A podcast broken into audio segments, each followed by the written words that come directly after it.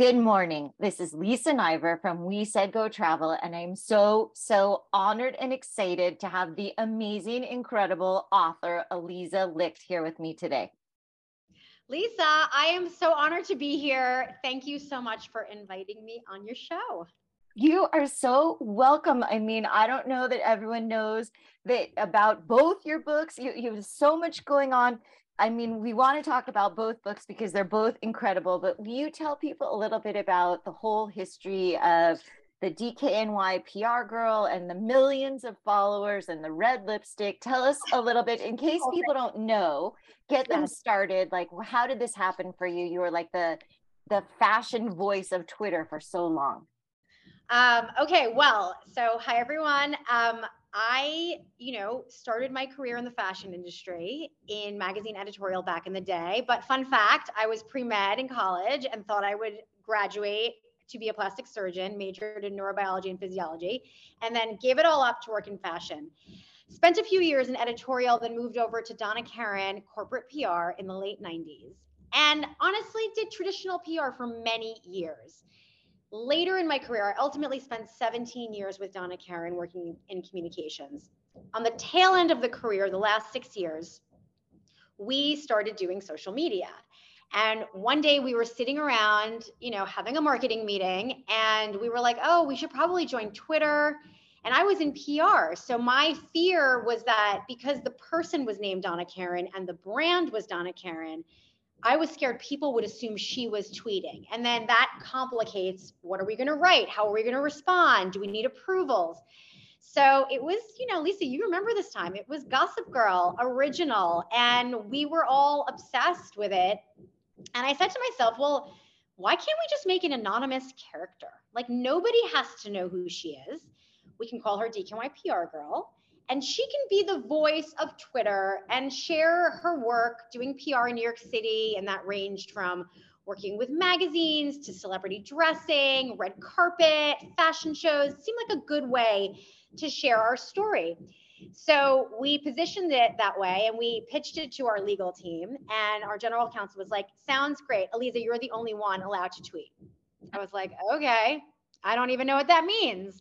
So, truly initiation by fire started on Twitter in 2009 as an anonymous character. Really didn't think of it as myself because I was thinking it was like more like paper dolls. It was represented by a fashion illustration. And I started tweeting. And what I found was that uh, engaging with people around the, around the world was really exciting. And telling a great story is what really got people to engage. So, mm-hmm. showing mm-hmm. the behind the scenes of my job and PR in an industry that didn't really show its cards very often. So, really showing people, oh, what happens award season? How do the dresses go from one celebrity to the next? Who's working with who? What's really happening behind the scenes? All of that was what I shared. but at the same time, I naturally found myself mentoring. So I started tweeting about how to break into fashion, how to work in PR. And it became known as this little career advice mentoring that I would do, which ultimately led to being offered a book deal, which was Leave Your Mark, um, which is why there's a coffee cup with red lipstick on the cover, which is my signature and what I stare at every day, because it's really my way of grabbing coffee with people who wanted to know how to break into the industry. And that sort of began uh, began and ended my career in a way because now no it's true because now i had this book and um, well i'll pause there because we don't want to give away too much Okay, so thank you. That was a great introduction. And of course, you have this incredible book, Leave Your Mark, and your thriving podcast. and I personally loved your book uh, about branding. And I, I agree with you. It did the book does feel like you're having coffee because you're giving tips and i remember you talk to people about how to work on their resume and what do you yeah. say at their interview and do make sure you give a thank you note and so that book was wonderful and that came out and you gave a lot of professional advice. And now fast forward to your second book. So what happens and without spoiling it is on brand really picks up where leave your mark left off. And i do like a little refresher course for people who didn't leave leave your who didn't read leave your mark. You know, I had over 1.5 million followers organically at a time when that was a really big deal for brands. DKNY PR Girl back then was really one of the first examples of a fashion influencer, even though we didn't know that word at the time. So when I finally revealed myself as the person behind the Twitter handle two years later, like imagine keeping a secret for two years, that was not easy it generated over 230 million media impressions, which was amazing. And now it was the secret was out. I was known as this person. But when my book Leave Your Mark came out, that coincided with a management change at Donna Karan. We got a new CEO, we got new creative directors, the the original sort of team who all really functioned under the matriarch Donna Karan and my mentor Patti Cohen was really going through massive transition. And I'm not going to share the story because you have to read the book, but basically, I end up leaving the company. And it starts on brand, shape your narrative, share your vision, shift their perception, really starts with the idea that I had to refine my identity after mm-hmm. that. Because mm-hmm. now I don't have a lofty title. I don't work in luxury fashion. I'm not part of LVMH. I don't have a garment allowance anymore, just saying. Um, I but you're open to it. But I'm open to it. If anyone wants to give me one, I'm open to it. I don't have millions of followers, and I was, it was uncomfortable. It was really uncomfortable. So this book starts off with my rebrand and all of the tactics that I employed to transition myself from like a corporate PR person to an entrepreneur, author, podcaster, mentor. I I love the book. Thank um, you. I, you're welcome. I, I really took a lot of notes and honestly made a lot of changes for myself when I was reading your book. I was just starting, I, I just finished speaking for the Travel and Adventure Show in, in four cities. And I read your book and it said, you know, make sure every quarter you look at the bios of your social media. And I looked at the bios of my social media. I'm like, wow, that stuff is old. So I made them all match that I was speaking. And it was really just because of your book. So I think there's really practical tips that people can use. It's really action. It's it's like like you said, like having coffee with you.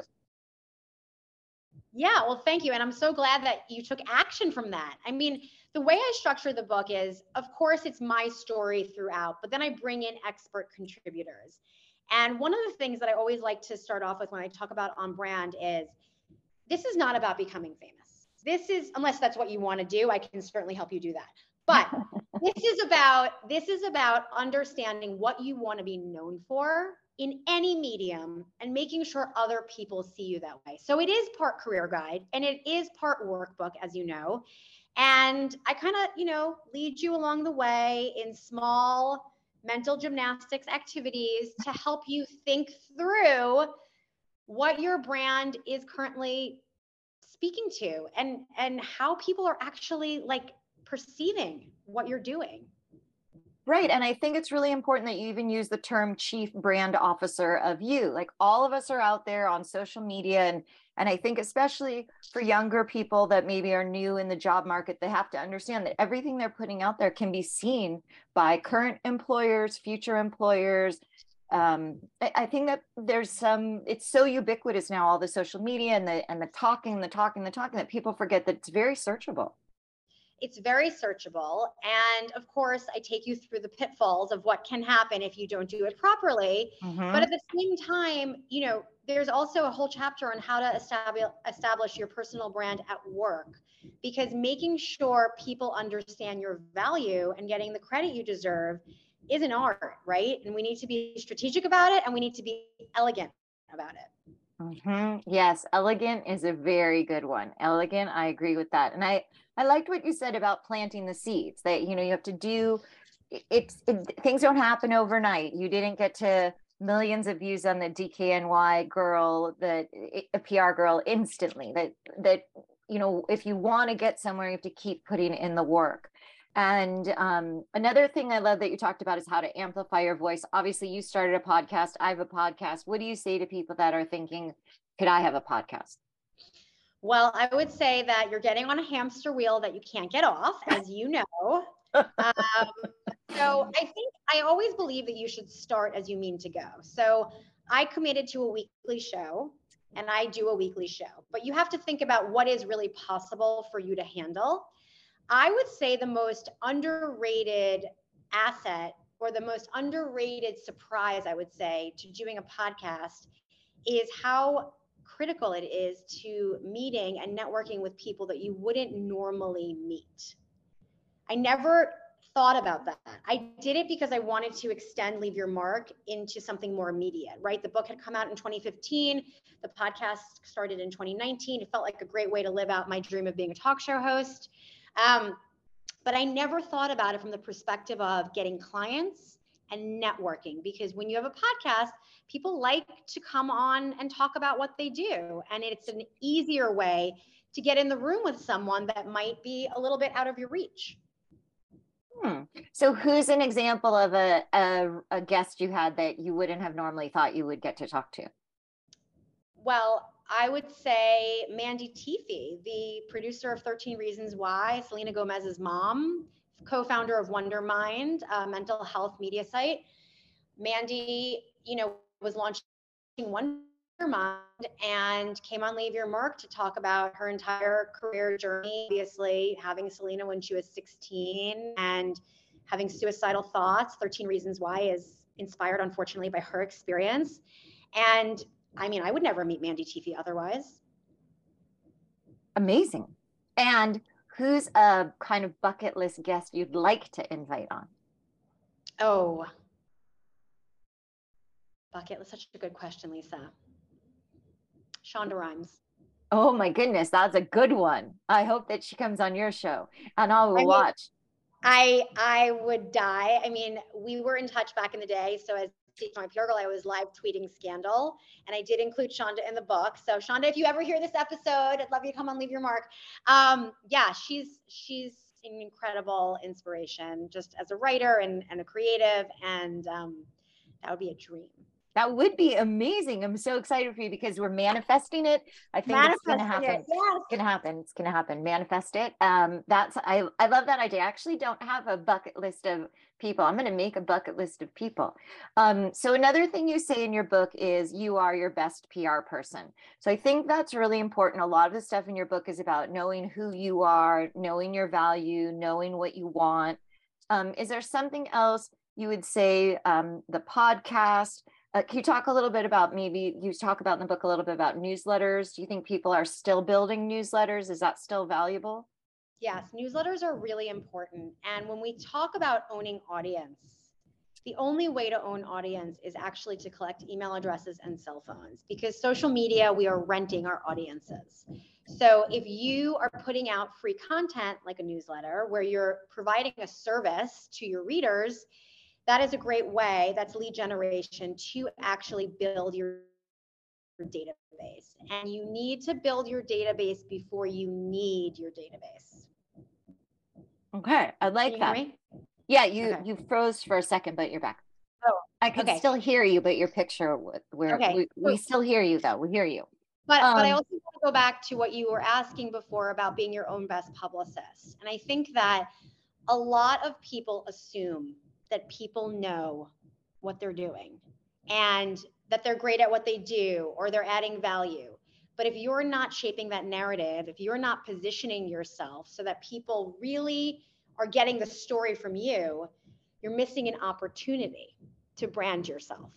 And that has to be done in a really careful way so that people are not bragging. Hmm. Okay. So, one of the ways that you can control the story and with your audience, I know that you talk about having Linktree and using that in social media. Because I know for myself, one of the things that can be kind of frustrating is people like your post on Instagram, but it doesn't connect to anything. So I've I actually started using Bitly has an, a new um, whatever similar to Linktree where it links to multiple places. But what what do you like about Linktree? So actually, it's Norby that I use. Oh, Norby. Okay. Norby. So Norby is kind of like a link tree, but much, I think has many more attributes in the sense that it's also email marketing. It's also live events. It connects with Zoom. It's also SMS marketing. So it's a much bigger um, bucket of things you can do in your marketing mix. Okay. And is it Norby have a charge every month or how does Norby yeah. work? Yes, you yeah, you sign up for a monthly charge depending on what aspects of the platform you want to use is how you pay. I don't even remember how much it costs, but it doesn't matter. what I use for all of my events and all my sign up. So, okay, we're going to all look into that.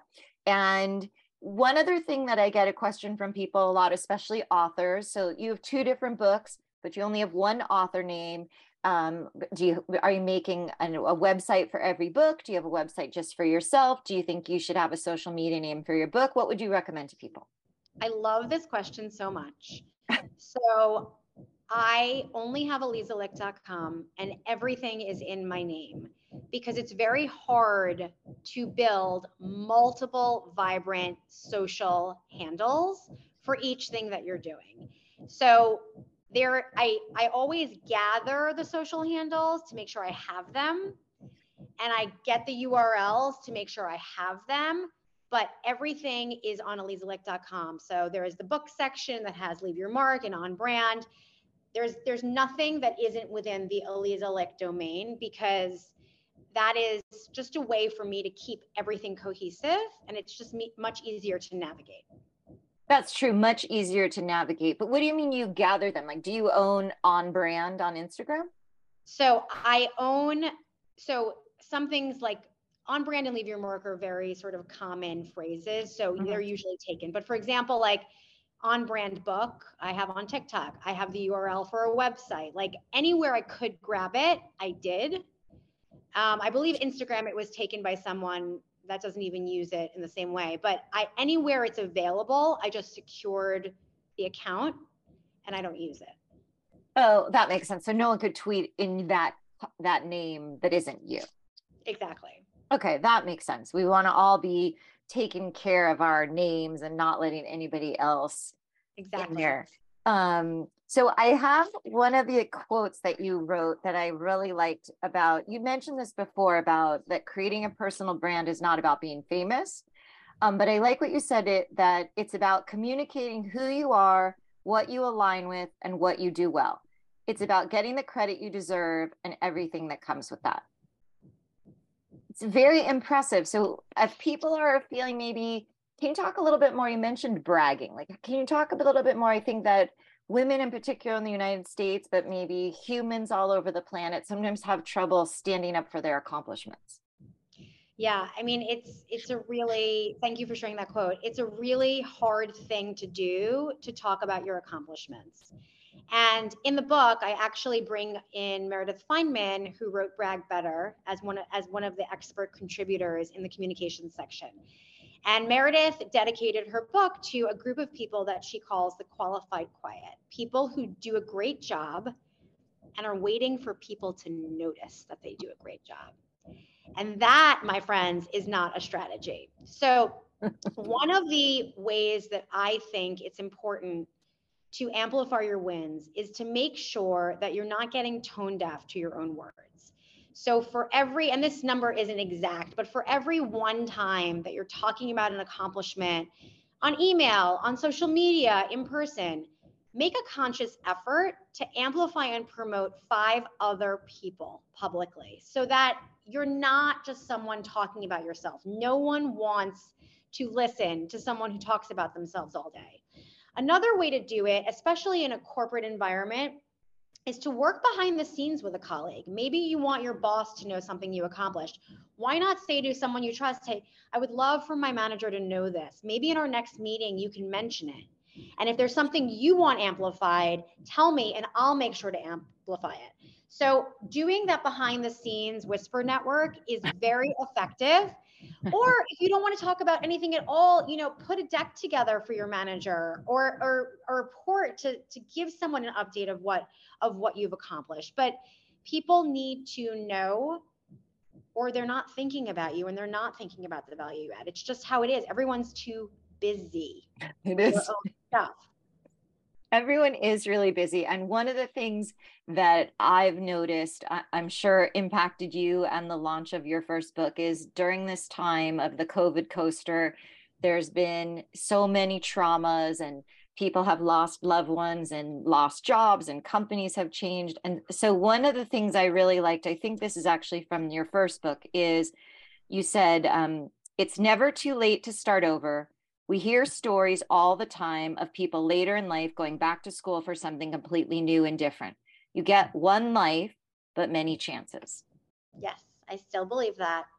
I do that's think that's really important right now that people know it's never too late. There's lots of chances.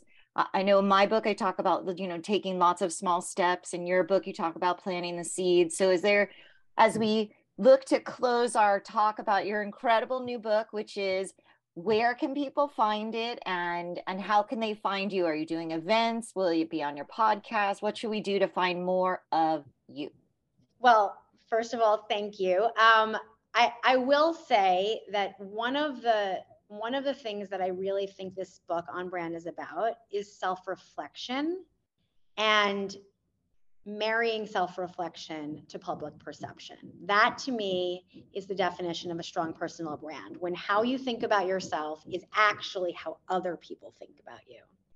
Because the goal of this to me is to have your name dropped in rooms you're not in, right? And to be offered opportunities that other people haven't even heard of yet. So the book is called On Brand Shape Your Narrative, Share Your Vision, Shift Their Perception. It is available anywhere you buy books um, in the US and Canada right now Amazon, Barnes and Noble, Indie Books, Apple, etc. or on alizalicht.com. You can you can go there actually and buy signed copies through Porchlight. Um, and yeah, I mean, I'm I'm proud of this work, and I think that if people actually put the thought process into it, because listen, I can't create your personal brand for you, but I can tell you how to do it and hold your hand every step of the way. I, I think people will be shocked at what can happen. That is incredible. So they can find you on social media, they can listen to your podcast, they can buy your book. And I didn't know about Porchlights. They can get a signed copy. That sounds amazing. Yeah. So on alizalicht.com, you have all the options for where to buy. And then on Porchlight, it says signed copies available. Wow, that is so incredible. Thank you so much for taking the time to talk to me. I really have loved your books. They've really helped me, and I hope everyone else finds them and enjoys them. And congratulations. We look forward to seeing more and more of you and success. Lisa, thank you so much for always supporting me and reading the books. I appreciate it. And I'm, I'm so happy to be here.